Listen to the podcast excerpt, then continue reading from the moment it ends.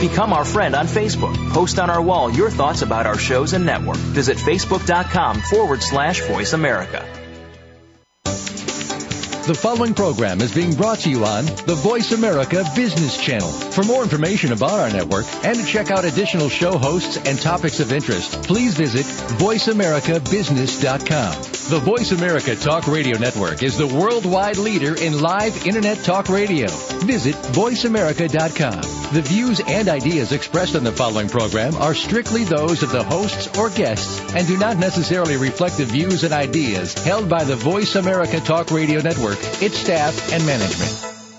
All financial advice provided on this show is for entertainment and educational purposes only. The financial ideas and strategies discussed are only provided as a starting point for a conversation about money matters. With regard to your particular investments and financial strategies, consult your financial planner, CPA, or investment professional. All your financial decisions are yours and yours alone to make and subsequently are solely your responsibility. The information that is supplied through the context of the radio program and any repurposing of its content by the host or network is a combination and collection of solid financial investment understanding, opinion, and comments. This network, show, and its host are not liable for financial strategies, outcomes that you employ in any manner that result in any kind of loss. Shares of corporate sponsors may be the subject of buy or sell recommendations in Jay Taylor's newsletter in accordance with Jay's objective opinion. I'll be sliding down, I'll be gliding down. Try not to try too hard, it's just a ride. Welcome to Turning Hard Times into Good Times with your host, Jay Taylor. This hour will help investors fix issues and achieve personal gain. Now, here's your host, Jay Taylor.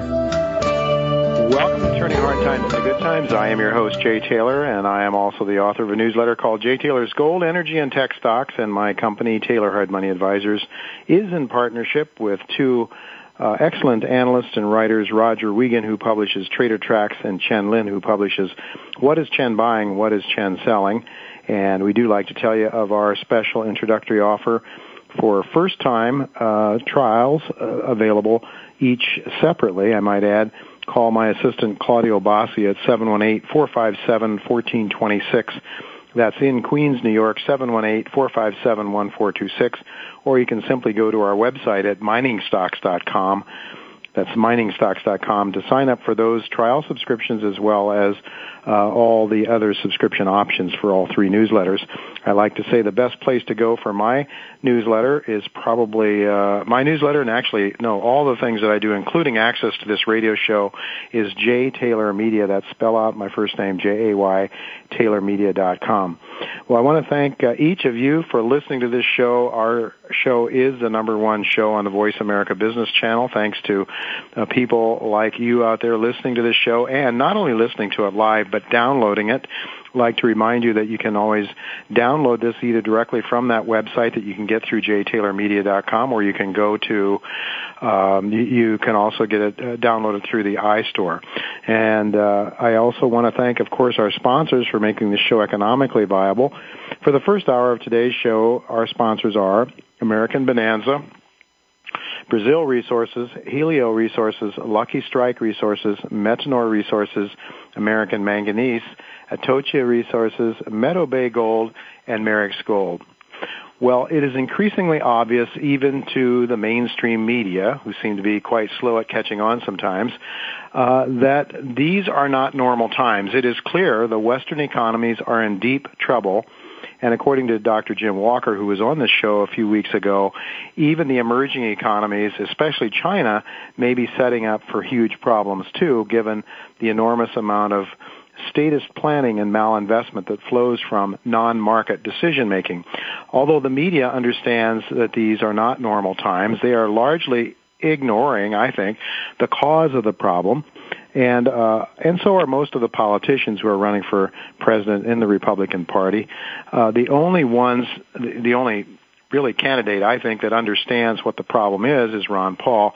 He does understand the world through the uh, lens of Austrian economics, and the problems we face, he understands, have been caused by the Federal Reserve, our fiat monetary system, and the enormous amount of malinvestment that results whenever huge amounts of money is pumped into the uh, into the economy.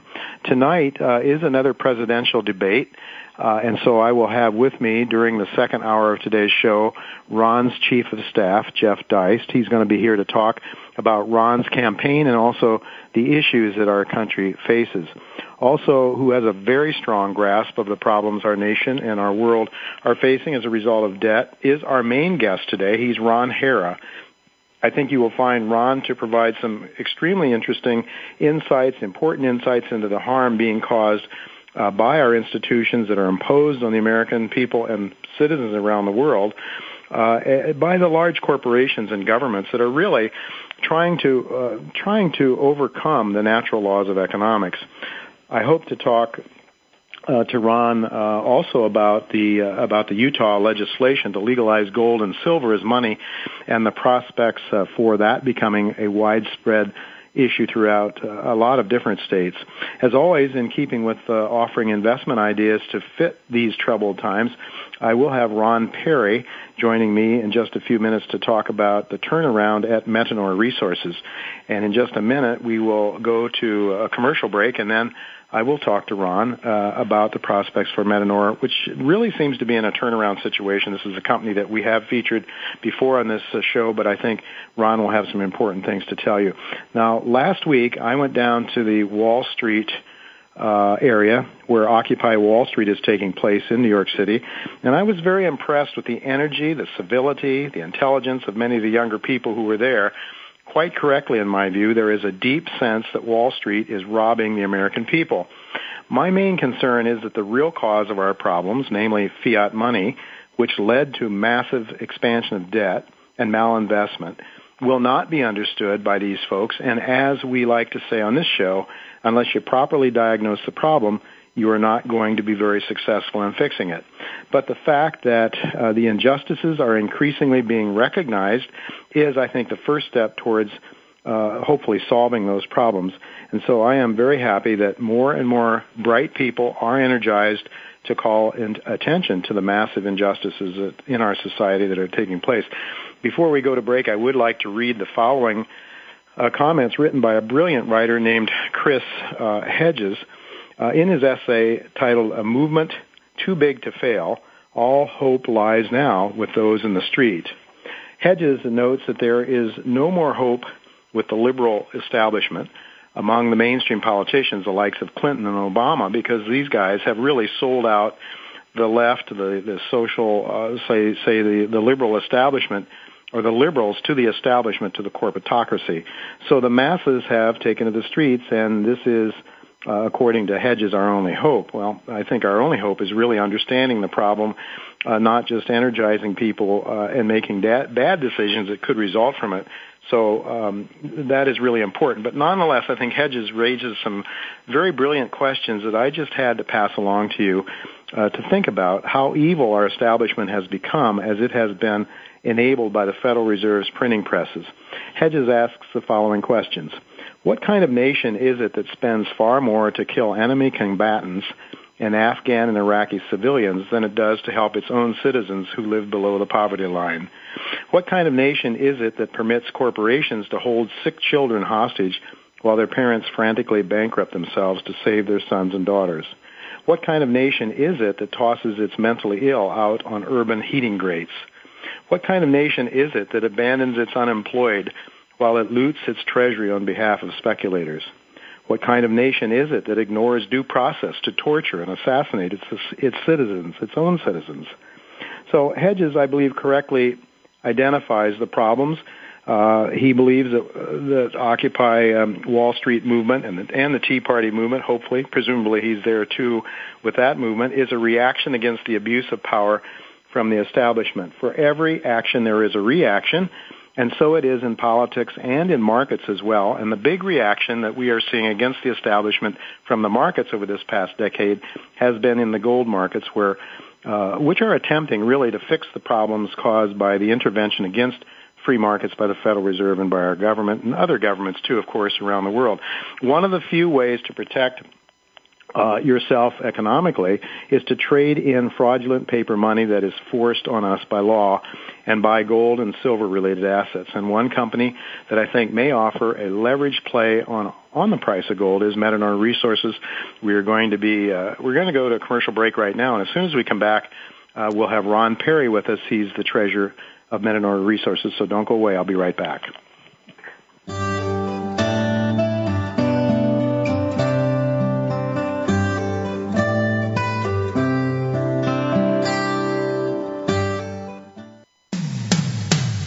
Comes to business, you'll find the experts here. Voice America Business Network. Merrex Gold, with over 800 square kilometers of contiguous permits in West Mali, Africa. Merrex and exploration partner IAMGOLD have spent $17 million on the advanced stage Siribaya Gold project in Mali. 40,000 meters of diamond and reverse circulation drilling currently underway to expand Merrex's indicated resource and to determine the true size of the Siribaya Gold deposit. Exploration also continues on the huge gold anomaly at Zone Bambadinka, as well as the major gold system on the Babara and Kofia permits. American Manganese Incorporated controls the largest deposit of manganese in the southwest United States, and their 43101 preliminary economic evaluation includes the potential to be the lowest cost producer of electrolytic manganese in the world. A National Instrument 43101 report of 14.9 billion pounds of indicated and 3.5 billion pounds inferred. Go to www.americanmanganeseinc.com. Want to know more about how you can turn financial losses from the most devastating stock market and economic decline since the 1930s into wealth and prosperity? A successful strategy for dealing with adversity requires a proper diagnosis of the causes and solutions to underlying problems. By applying rarely taught Austrian economic theory to policies implemented by our policymakers, Jay Taylor has been able to triple the value of his model portfolio since 2000, while the stock market has been in the worst bear market in decades. At miningstocks.com, Jay and his associates provide a framework for turning the pains of the current bear market and recession into investment gains. Jay is a frequent radio and TV guest and speaker at investment conferences where he shares his highly profitable Austrian economic insights at a time when most people are seeing their 401ks become 201ks or worse. He is available to share his rare profit making insights via radio, TV, and public speaking engagements. To profit from Jay's insights, call 718-457-1426 or visit miningstocks.com to subscribe to his profitable newsletters. Lucky Strike Resources Limited conducts due diligence drilling on the claim with a historical resource of 1.5 billion tons of coal in Mongolia. The project is directly north of China, where the coal consumption tripled in the last 10 years to 3.2 billion tons in 2010. Lucky Strike's management team has a proven track record, having contributed significantly in the building of a multi-billion dollar company operating in China. Please visit our website at www.luckystrikeresources.com and get in on this investment opportunity at the ground floor. Voice America Business Network, the bottom line in business. Welcome to the human race. Some kind of lovely ride. I'll be sliding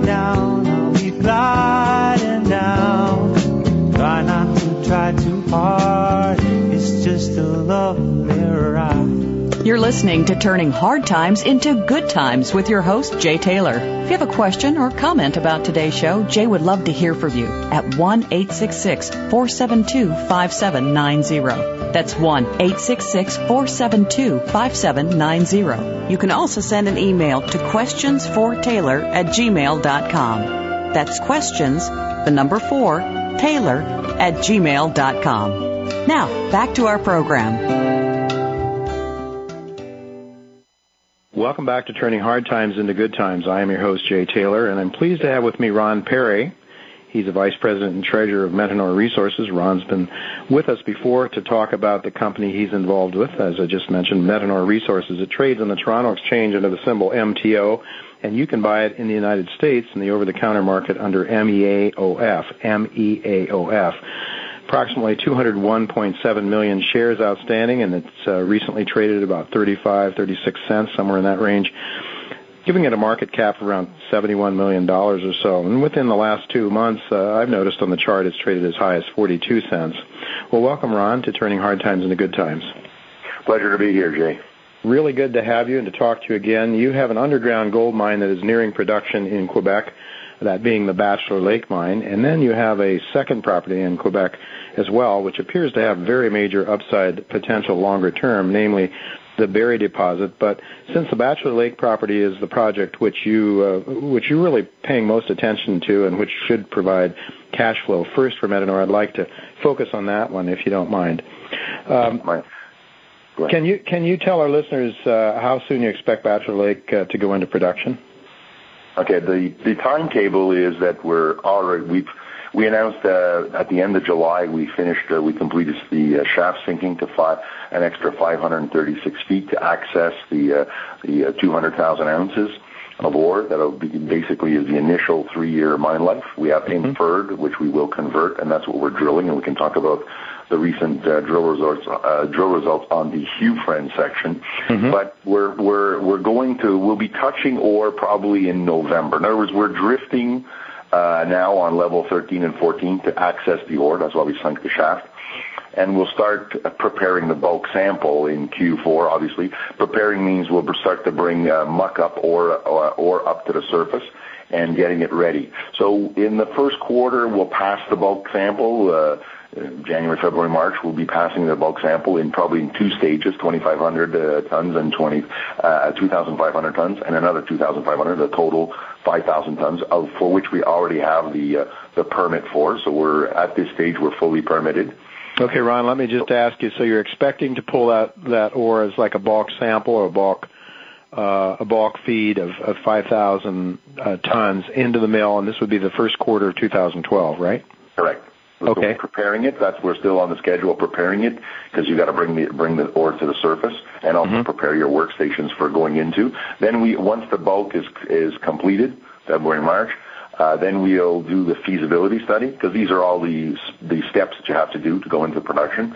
So we'll prepare the feasibility study, which will include another resource calculation. Uh, that's why we're drilling at Hewfran, and if, and the drill will go underground uh, next month uh, to go on the bachelor side as well. So all this will be uh, will be uh, transmitted into a new 43101 on the bachelor and a feasibility study. And then once that's complete, then we continue uh, into production. Then, okay, when Ron, when do you expect the feasibility study to be completed? Uh, I'd say March, April. March or April because an awful lot of work's been done here before. And oh no, it will be using the same firm. It's just basically updating the numbers. It's not. A, we've done a pre-fees. So mm-hmm. a lot of the work is is complete. It's just mm-hmm. updating that document and then turning mm-hmm. it into a feasibility. Mm-hmm. Okay. Not, yeah, and uh, okay, so you mentioned the Hewfran. Could you just tell our listeners a little bit? Is the Hewfran a deposit that's connected to Bachelor Lake Mine? It's an actual property that is accessible through the original mine shaft. Uh, through level 6 mm-hmm. uh, the, the, viewers may not be familiar, but Hewfran is adjacent to uh, Bachelor Lake. It's like mm-hmm. you know butting together. Uh, so for all purposes, it is two mines. We just we just keep them separate as two properties for potentially tax purposes that we could do a bulk sample on both. Okay. Uh, but for all intents and purposes, it is one mine. It's okay. accessible. We uh, earned 100 percent from Teck Cominco because we spent 1.8 million, so we own it 100%. Uh, previous to that, it was owned by OR Resources, and they actually did go down the shaft, and along level six, there were steel doors uh, saying from this point on, it's you, friend. From this side is Bachelor. Those doors mm-hmm. are not there anymore for obvious reasons. And so we will go towards that ore. Uh, the drill results that we just uh, announced uh, uh, over the last couple of weeks, you know, you know, nine nine point seven grams over three meters, and uh, you know, there's there's a lot of potential here. And okay, Ron, I want to get into that. I, I would like to get into the potential there, but I would like to back up just for a second and ask you. Uh, you did do some pre-feasibility study, and clearly your feasibility work will be more definitive. But can you give our listeners some sense of what the cost, how much gold you expect you can produce from the Bachelor Lake, um, and what the cost per ounce, the cash cost per ounce, might be? Oh, be my pleasure, Tris. I mean, the economics on this with Stantec, the pre-feasibility, using gold at 1271, uh, we were arriving at an IRR of 85% uh, with a 10-month payback. Uh, and that's at 60,000 ounces annual production. That's what we do. We're using only two-thirds capacity of the mill. We'll be running it at 800 tons per day to arrive at that 60,000. So we do have some upward motion uh, potential there. Okay, so your overall potential is 1,200 tons per day? Yes. Okay. All right. So, and do you have a cash cost number there? You've given us an IR and a, and a, and a I, well, the cash cost uh, by Stantec using a 93 percent recovery. We've mm-hmm. we've we've we've got recoveries of 95 and 96, so we we feel we'll be up there. But using 93 as a conservative number, it's 464 cash cost. Wow, that would be that would give you quite a margin. And then, Ron, could you just just to give us a sense of the the grades? What sort of grades are assumed to go through there? Well, the the average, the fully diluted grade is 7.38. Again, Stantec uh, did the work on that, and it's 7.38. I mean, there's stopes with 26 grams you know, you just go to our website and you'll see some of the drill holes in the corporate presentation. Oh. But there's, you know, it's very rich. And it, and you know, uh, Jay, that as as you dig deeper in Abitibi, the grade goes up. I mean, that's a pretty pretty good bonus when you're di- when you're going down deeper. And we do we do have a, a deep hole intercept at Bachelor Lake at 3,500 feet. We're down we're down to 2,400 feet. The hoist we installed has the capability of going to five to six thousand feet. So we did plan for the future. Okay, well that then sort of leads me into my next question with respect to the uh, the mine life and the potential to uh, to to uh, increase the production. But you're looking at uh, are you pretty much confined to 60,000 ounces a year, or is it possible to pull more ore and and feed that mill for fully uh, more fully? You mentioned that you have uh, two thirds of your you're assuming two thirds of that 1,200 ton per day mill. Is it possible? Ron, uh, you know, is it possible in the future that you can pull enough ore to feed more in there as you explore? And you mentioned also the Hewfran, which will increase your 43101 uh, uh, numbers, supposedly when you come out with the feasibility study. But can can this be scaled up? Is is my question? Yes, it can. There's no question. That's why we do always emphasize that we're only using two thirds capacity.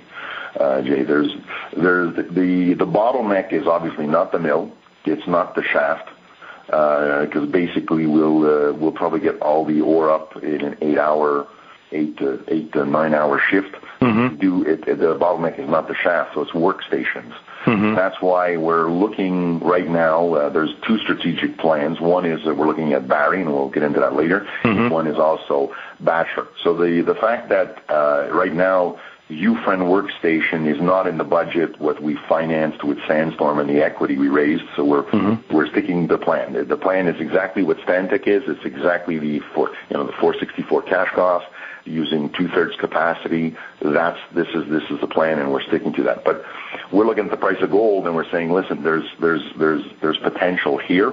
Uh, and we have to look at a way to uh, maybe augment there's two things that we want to tackle uh, this year and going into next year is the mine life. There's no question, three-year mine life.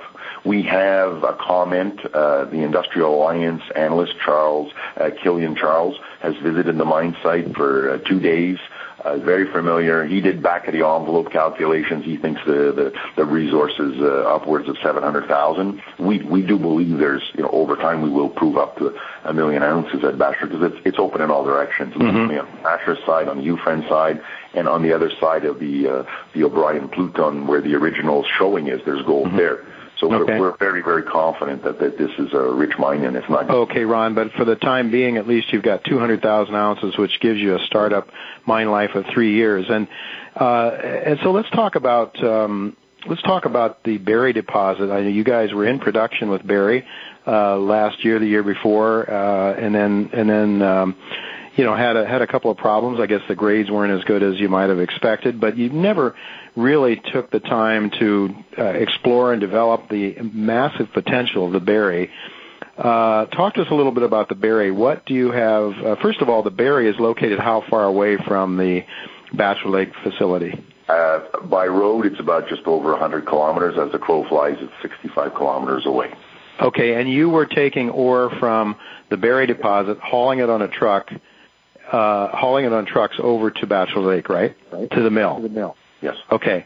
Now, what is you? Do you have a resource, a 43101 resource at at Barry at this time? We have a 43101 uh, at Barry. It has almost 800,000 ounces, all categories. Hmm. Uh, the, the, the key that the uh, there's no question when the resource calculation came out in the morning, uh, I was getting a lot of uh, compliments. You know, you have 800,000 ounces, that's great. But then by the afternoon, people were really focusing in on the grade, and you know, obviously it, it is it is a concern to how to make money. And gold, I think, was around 1,100 or 1,200, probably around 1,100 dollars at the. Mm-hmm. So we decided to close the pit, but about 45 days later, we got the actual full detailed report from SGS Geostat. And what was what was in there, maybe the quantitative numbers were perhaps disappointing, but the good news was yes, the reserve, the not the reserve, but the resource calculation was exponentially higher than the original 40,000 ounces that we purchased. Sure. Sure. But it, you know, but you get comments by SGS Geostat in the formal report. This is not management talking. That uh, you know the rep- the exploration work has significantly increased the amount of resources. The mineralization is open in all direction. The property has not been drilled out to its fullest extent. And you know, in the context of a larger tonnage with lower grade, with an on-site mill or concentrator, the property has the potential to become a significant low-grade, high tonnage deposit, similar to a Osisko and Detour. Sure. These are not these are not our comments. And Yeah. and another comment like the Barry Project geology has the potential to become an important gold deposit. These Well, I are are are, are these are you know the the actual professionals who are making these comments. So yeah, I have no doubt about that, Ron. And I, I, I just uh, could you tell our listeners though what sort of grades are you looking at though with that um, eight hundred With the ounces? formal report, you're looking at an average grade of about 1.3. Okay, but but 1.3 grams per ton can make a, can can be very profitable in these days with gold where it is now, with the cost of producing where it is now. Uh, Ron, I saw recently, and this would this would sort of go to what you were just saying. The professionals, the independents, were talking about uh, the potential there. I saw here that Metanor. This is a headline that came out on uh, this was um, October 4th, I believe. Uh, Metanor Resources finds 89 new IP anomalies at Barry. So these are all targets, I guess, to uh, to shoot at. But can you give our sen- our our listeners a sense of that 800,000 ounces now? What sort of aerial extent does that cover? What is the Okay, the 800,000 ounces is the pit. uh, I'm glad you, you asked this question. The pit is actually one kilometer long, and it is smack dab in the middle on a vertical, on a horizontal. Uh, say, uh, if you put an eight by eleven uh, paper and turned it uh, horizontal, you've got a cor- one corner, the south uh, southwest corner, going to the northeast corner, and the the Barry would be right in the middle, and it's only one kilometer. But that that line across is 13, four kilo- 13 to 14 uh, kilometers long. So you have a, a potential strike, and at the top, at the northeast corner, you have the old uh, Noront Windfall, which is now Eagle Hill, and they've been, been getting some very good, interesting drill holes. The, and then just south of them is Bonterra, and everything that they have goes on our property, and they'll, you know, they'll say what's on our property came from their property, but it doesn't really matter. There's extension, so it's a very, you know, as you know, Andre uh, has mentioned, Andre Tremblay, our geologist, says he feels there's a new mining camp. But I, I appreciate the talk about the 89, but now we have a total of over 150 anomalies on this property. Okay, so lots to shoot at, Ron, lots to shoot at. But here, here here's the question now that I have in my mind. You've got production slated to start up next year at Bachelor Lake. You've got this, you know, much larger deposit uh, in terms of numbers of ounces at the Barry Lake at the at the Barry deposit. Uh, and there was some talk in the past about doing a concentration plant there where you would you know, because the cost of transporting that ore from Barry to Bachelor Lake was was fairly significant, as I recall. Yeah. Uh, is there still some thought? Is management considering the possibility of, um, of putting up a concentration plant, and how much gold you need to establish there before that becomes feasible? Well, we're actually doing, uh, in, the, in that same press release, we did announce that we're doing an internal strategic plan, which is a preliminary assessment. We're going to look at, there's two things. We're going to look at, is it profitable today to take some more and truck it again because the price of gold, you know, is approaching 1700 uh, and it's been as high as 1900. The economics may be there, and for a minimal investment, we can start to do. We need a mining plan. So we're doing a lot of work on right now on on assessing Barry. We're also looking into in the future. We know with a concentrator, it's highly profitable. You know, if you're if you're concentrating anywhere from 15 to 20, uh, 20 to one, you have one truck for 20 and then you and and putting that in, you can get you know you can get almost 120,000 ounces mm-hmm. annual production with uh, with a concentrator. But there's right. no question that we don't want to you know we don't want to we're going to I I personally think we're going to be looking at uh, we'll assess it here, see if we could start to get some economics and if it does work, then we'll, you know, we'd look for a bankable feasible on that.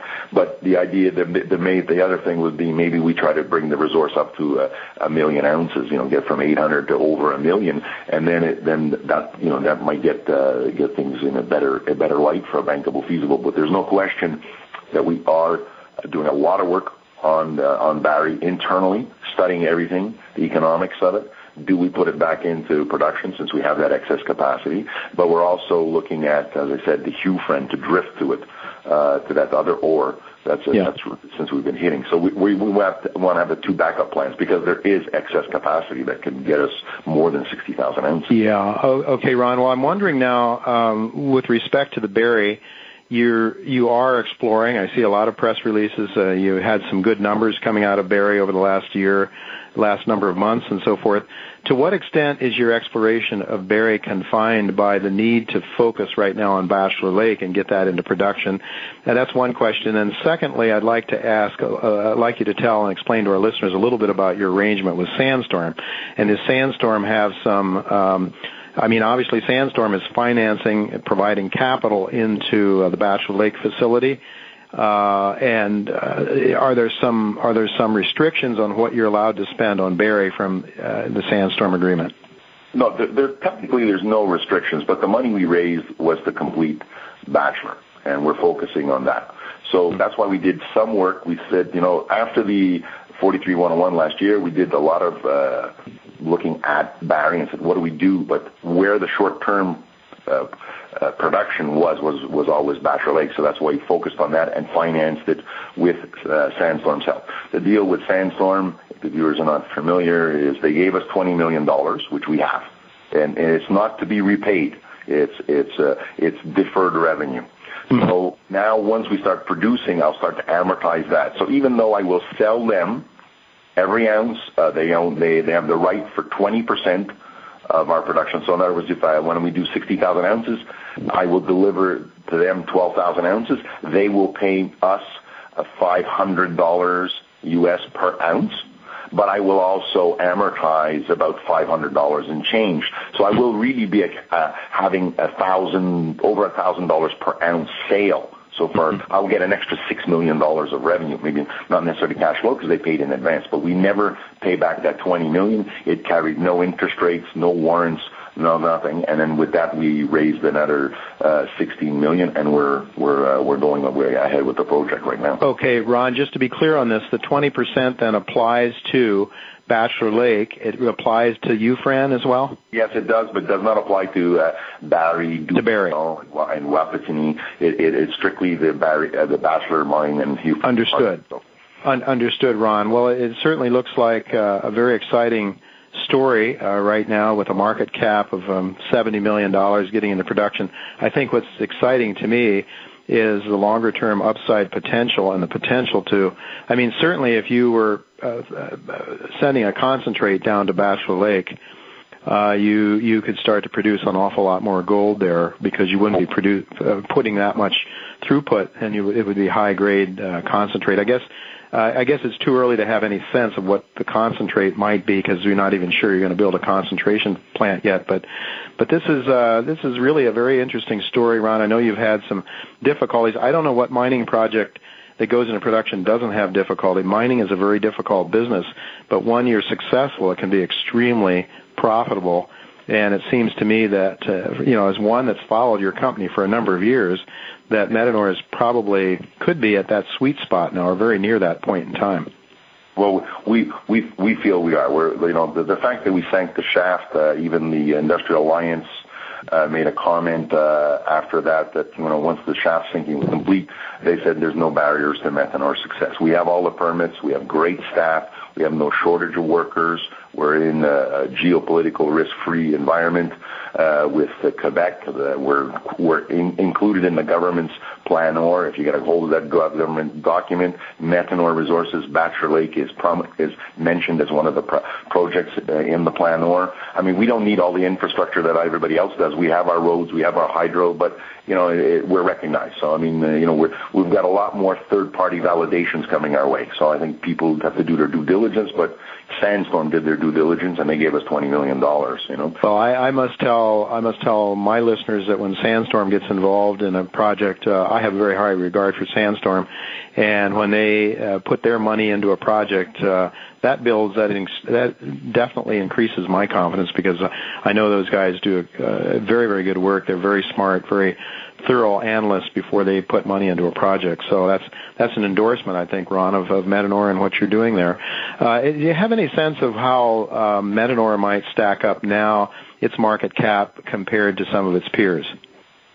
Well, you know, obviously everybody says it, and we're all we're all pro our own companies. I mean, you know, I look at it as that, you know, are we are we undervalued? Uh, you know, at, at 70 million market cap, we're going into production. I think we're hitting the inflection point of a stock like the old SEMAFO and the Horizons. You know, their stocks started to take off once they got closer to production. Mm-hmm. I think we're on the radar screens.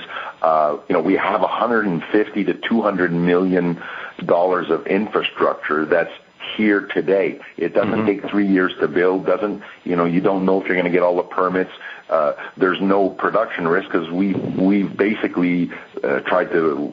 We have no risk anymore. We've we've upgraded our mill from 450 short to 700 to 800 to 1200, and we've commissioned it each time successfully.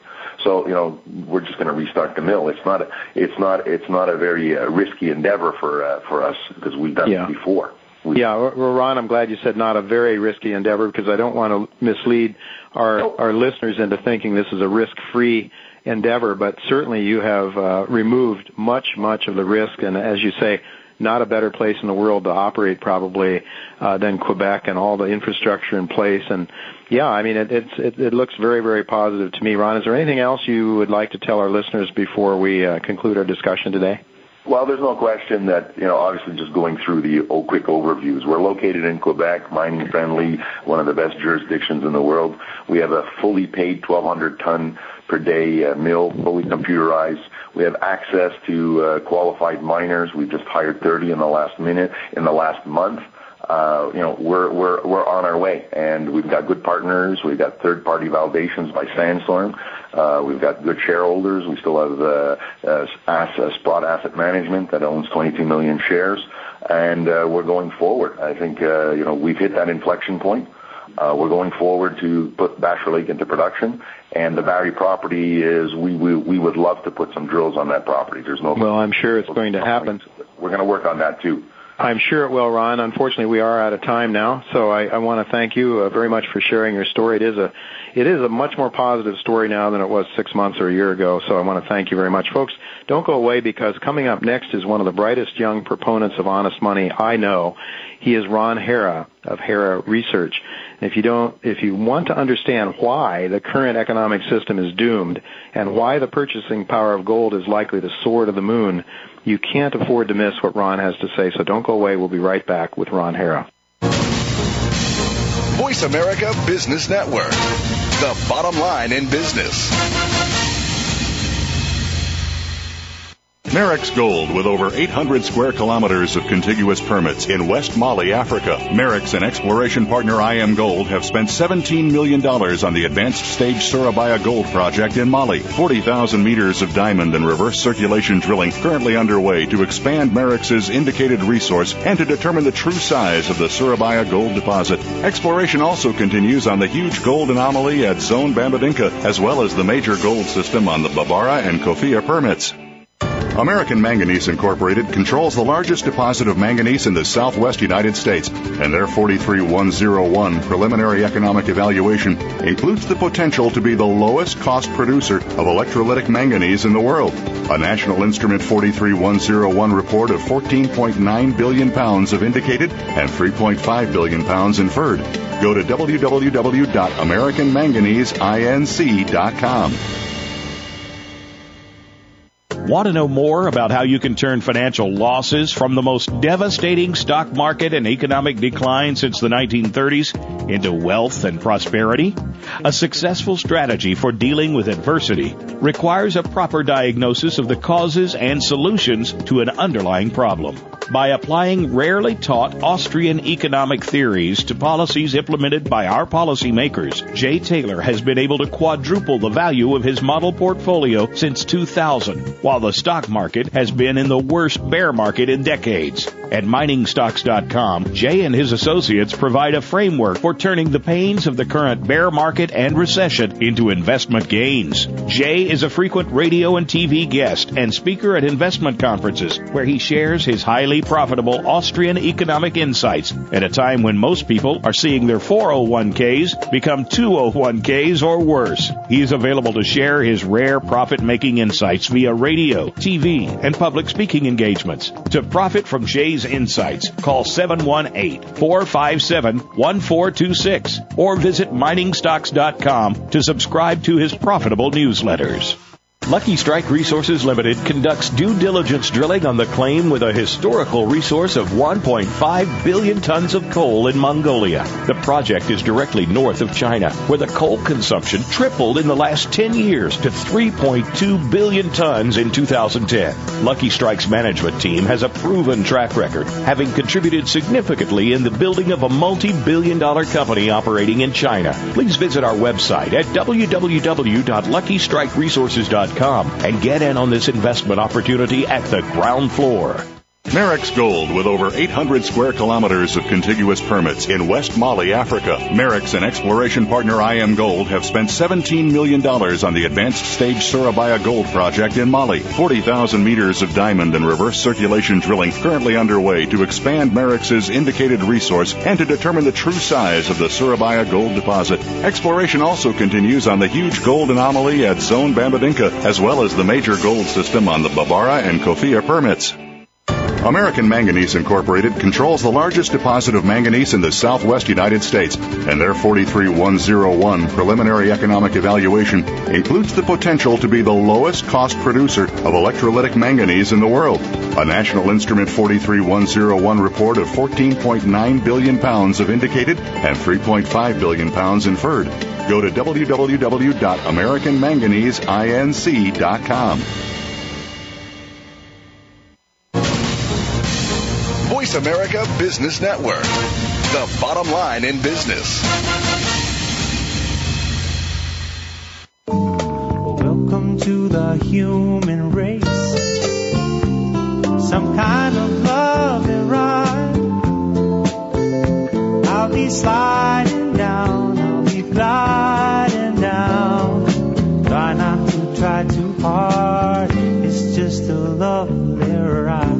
You're listening to Turning Hard Times into Good Times with your host, Jay Taylor. If you have a question or comment about today's show, Jay would love to hear from you at 1 866 472 5790. That's 1 866 472 5790. You can also send an email to questionsfortaylor at gmail.com. That's questions, the number 4, Taylor at gmail.com. Now, back to our program. Welcome back to Turning Hard Times into Good Times. I am your host, Jay Taylor, and I'm really pleased to have with me Ron Hera for the first time on this show. Uh, Ron Hera is the founder of Hera Research uh, and the principal author of the Hera Research newsletter. He holds a master's degree from Stanford University and is a member of Mensa and the Ludwig von Mises Institute. Uh, he's a native of California. Ron is a self-described escapee from Silicon Valley. Uh, he originally an entrepreneur and private investor in communications software and mobile technology. Ron turned his attention to investing in natural resources such as precious metals after the dot-com bubble and stock market bubble uh, crash of 2000. Uh, Ron is a popular speaker at radio networks and talk shows uh, such as the Korelin Economics Report, which you truly used to be a frequent guest on. Ron uh, Ron's articles have been featured in publications such as Resource uh, World Magazine and on major internet sites including King World News, GoldSeek, Seeking Alpha, Financial Sense, Kitco, Mineweb, and the Ludwig von Mises Institute and other professional venues around the world and have been translated into Arabic, German, Vietnamese, and other languages. Welcome, Ron, to Turning Hard Times into Good Times. Thanks for having me on, Jay. Really good to have you. I, excuse me, I have to clear my throat here. I first became uh, aware of your work when you uh, sent out uh, some information about the Utah State Legislature and uh, and their uh, recent legislation uh, using gold and silver as money. So I want to dig into that uh, later, a little later in this show. But first, I'd like to focus on couple of very interesting articles that you've written over the last year, a year and a half or so. And the first one I'd like to talk to you about is an article that you wrote, and I picked it up at Financial Sense. Uh, on their website, it's called "Into the Abyss: uh, The Cycles of Debt Deflation." Um, now, um, more recently, in June, you wrote this letter. You wrote this in June uh, of 2010, and that was, you know, some I don't know, 15 months ago or so. Uh, well, 15 months after the stock market bottomed in 2009. Since then, equity prices have risen significantly. So, where are we now with respect to the abyss? Well, the abyss is the erosion, or, or, actually the gradual collapse of debt. I mean, we've we had a huge debt bubble, which was the the real estate uh, uh, bubble, and the problem with that is that the, the the debt, especially the derivative debt, still exists in the financial system, although the prices of those properties has has fallen dramatically. So so basically, there's there's different forms of inflation and deflation. Uh, obviously, the root is a monetary phenomenon when the amount of money in the financial system increases or decreases, and generally prices will follow. So when people speak of inflation or deflation, they generally mean that prices are rising or falling. But before that happens, the, the quantity of money in the financial system changes. In addition to that, you could speak of inflation or deflation in terms of debt levels. And obviously, debt levels in our economy are much too high for the GDP, or the gross domestic product of our economy. So, what that article is about is the fact that the debt levels are unsustainable, and, and there is no way to preserve that debt uh, except through radical uh, policy responses, which are inflationary. In other words, to, for example, bail out banks and, and that sort of thing. But it doesn't change the fact that the economy, actual economic activity, cannot support those debt levels. And the same thing is true for the government as well. Yeah, you know, an interesting quote uh, from Ludwig von Mises that you that you published in that uh, in your essay, and let me just read it to our listeners. There is no means of avoiding the final collapse of a boom brought about by credit expansion. The alternative is only whether the crisis should come sooner as a result of a voluntary abandonment of further credit expansion or later as a final and total catastrophe of the current of the currency involved.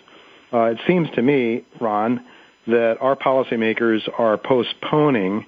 They are not voluntarily, um, you know, taking care of things. They're basically pushing the can down the road, to use a worn out, a worn out phrase. Uh, is that your sense of it? And if so, how much longer can they push the can down the road? Well, that's exactly what's happening. So, so that uh, famous quote from from uh, von Mises is crystal clear, and uh, it is it's absolutely valid, and it, and it's really not uh, refutable. Uh, if you have too much debt in the system, uh, there is no way to make bad debts good. Uh, so when uh, loans are made recklessly and excessive uh, amounts of lending take place, there simply isn't any way to you know, turn lead into gold, so to speak. I mean, the fact is those loans are bad. They, they shouldn't have been made. The economy can't support those debt levels, and there isn't any way to to somehow you know wave a magic wand and make those bad debts into good debts, or make uh, bad financial assets into good financial assets. I mean, even the Federal Reserve, having uh, you know in QE one and two, and now Operation Twist, uh, their balance sheet is uh, has ballooned to three trillion dollars Well, what they have on their balance sheet, well, possibly at least in the near term, accepting U.S. Treasuries. but as far as the mortgage-backed securities are concerned, the Fed's balance sheet is is, is basically junk. Uh, so there isn't any way to change that situation, and, and and so those are the measures that have been taken, among other things, like the stimulus spending, to essentially uh, pretend that bad debts are good debts, to somehow pretend that we don't have to go through what I'm calling a debt deflation in that particular article, in the into the abyss article.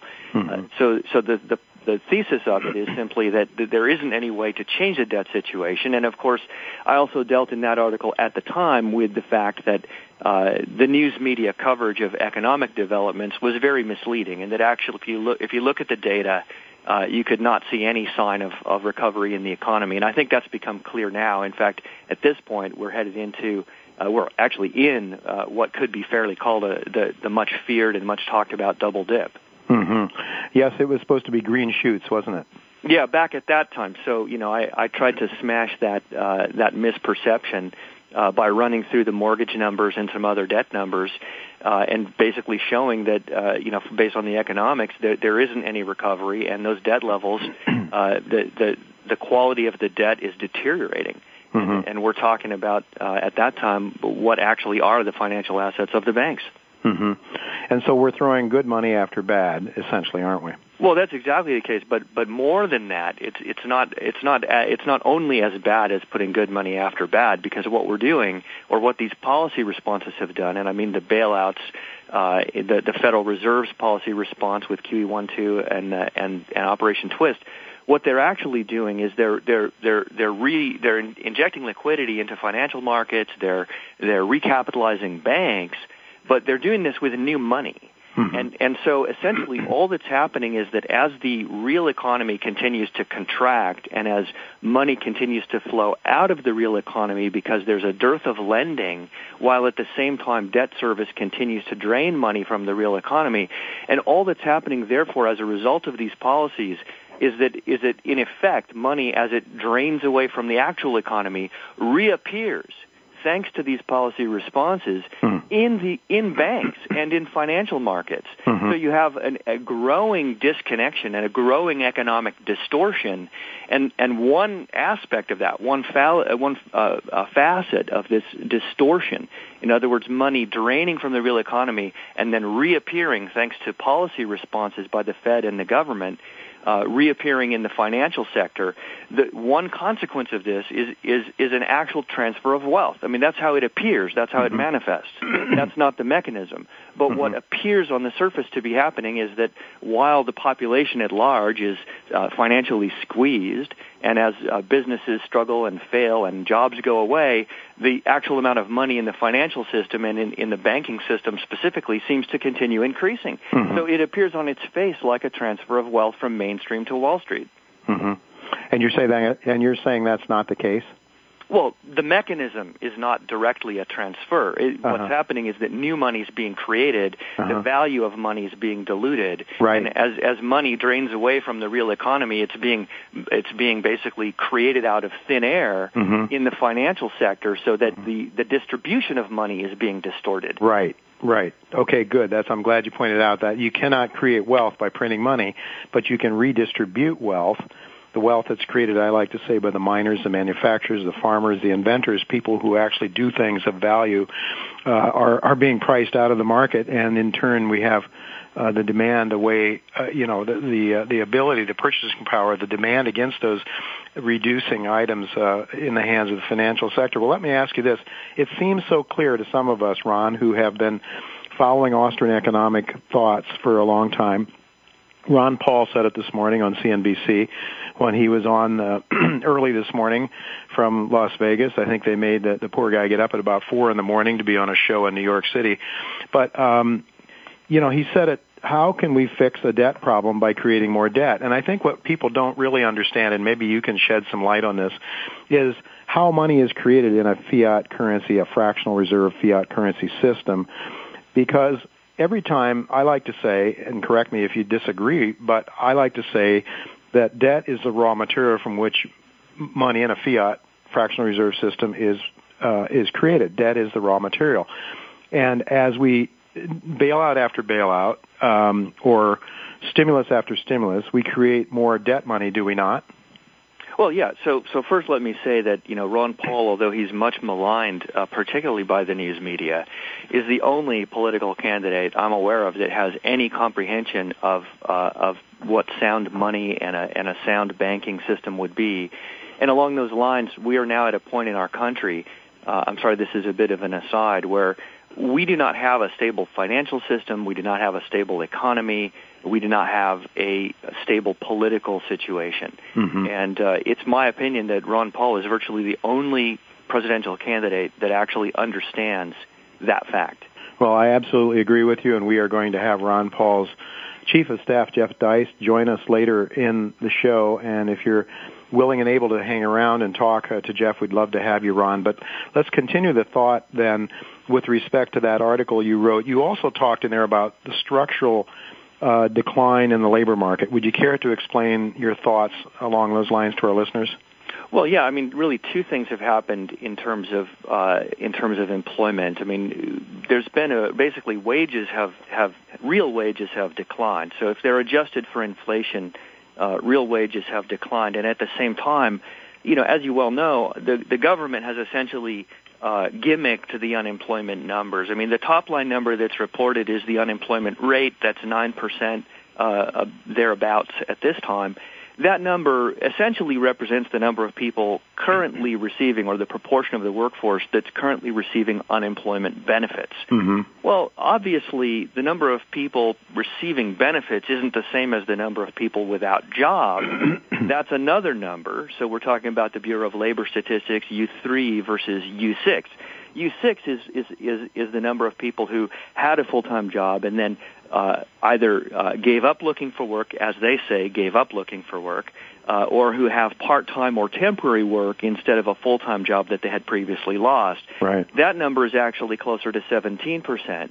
Uh, so, you know, and actually the, the, the number of people uh, I mean, even even eventually, people aren't counted in those numbers if they never find another job. Mm-hmm. So, so the real situation you can see that in in what the Federal Reserve measures as EM ratio, and, and as you may have noticed in my articles and actually in all my analyses, I make every effort possible to use official government and Federal Reserve statistics so that it's their own data by which I make any case as to what's happening with the economy. Mm-hmm. Uh, in some cases, the data are less accurate, like I mentioned, the BLS U3, U6 versus the EM ratio. I mean, you can see just looking at the employment ratio that the, the actual U6 number, even that's misleading. Mm-hmm. In reality, what's happening is that the workforce uh, grew uh, in the in the 80s uh, substantially because women were entering the workforce, and it continued to grow uh, in through the 90s, and then started to to basically collapse. And now that's what's happening. Uh, and so now, even though originally one breadwinner could support a household, now you have two breadwinners that can't make ends meet, and at the same time, the, the size of the workforce is now the same size as it was in the 80s, even though uh, it now takes two breadwinners to support a household. Yeah, so the declining living standards very, very substantial compared to what even is perceived. Um, I want to back up a little bit and, and, and ask you to comment on something you said about uh, there's a dearth of lending. So they've pumped huge amounts of money into the banking system, and it's not being lent out. And we have this structural unemployment. It sounds to me so much like stories I read about the 1930s. Money pumped into the system, people wanting to work, not able to find a work, not able to find a job. So why are banks not lending? Uh, if you can answer that, we got to go to a commercial break in a couple of minutes, but but start on that one, and, and then we'll see where we pick up after the break. But Why is it that banks are flush with cash, but they're not lending? Well, so this gets back to the earlier question, which we never answered, which is uh, the the structure of what money is in terms of debt. Uh, you see, debt debt really can only increase if the economy is growing. I mean, in other words, if the economy is declining uh, and the money supply in the in the broad economy is shrinking, then making a loan is is essentially suicidal for a bank. I mean, you're you're you're making a loan into an environment where it's less likely that that loan will be paid back. Uh, because the economic activity is declining and because the money supply itself is shrinking, the broad money supply, not in the banking system, but in the economy. So that's why banks aren't lending because the the economy's in terrible shape. They're not stupid. Yeah.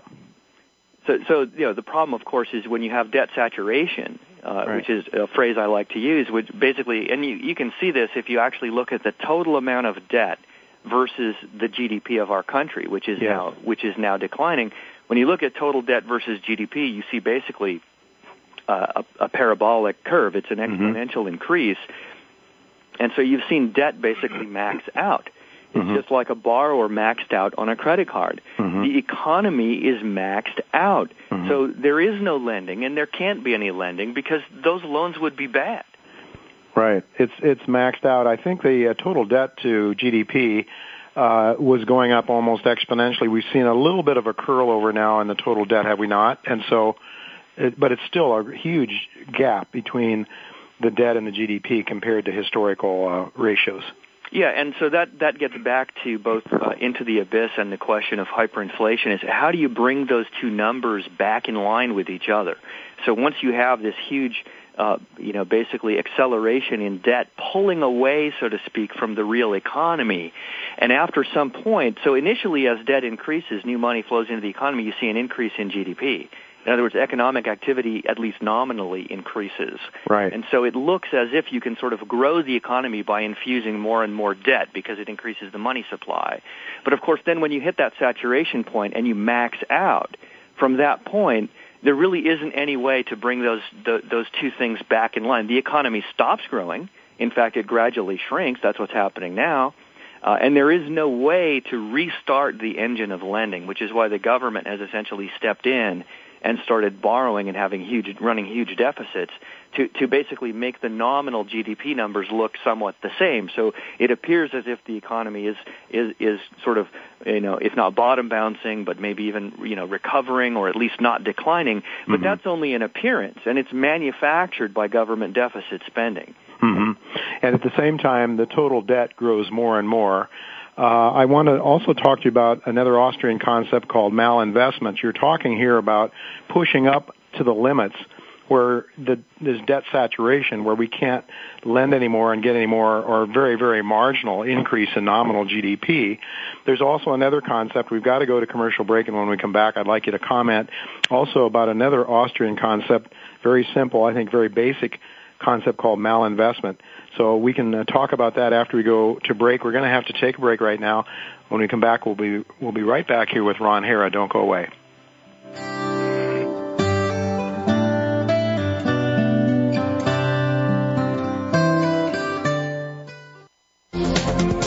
The business community's first choice in Internet Talk Radio. Voice America Business Network. Merrex Gold, with over 800 square kilometers of contiguous permits in West Mali, Africa. Merrex and exploration partner IAMGOLD have spent $17 million on the advanced stage Siribaya Gold project in Mali. 40,000 meters of diamond and reverse circulation drilling currently underway to expand Merrex's indicated resource and to determine the true size of the Siribaya Gold deposit. Exploration also continues on the huge gold anomaly at Zone Bambadinka, as well as the major gold system on the Babara and Kofia permits.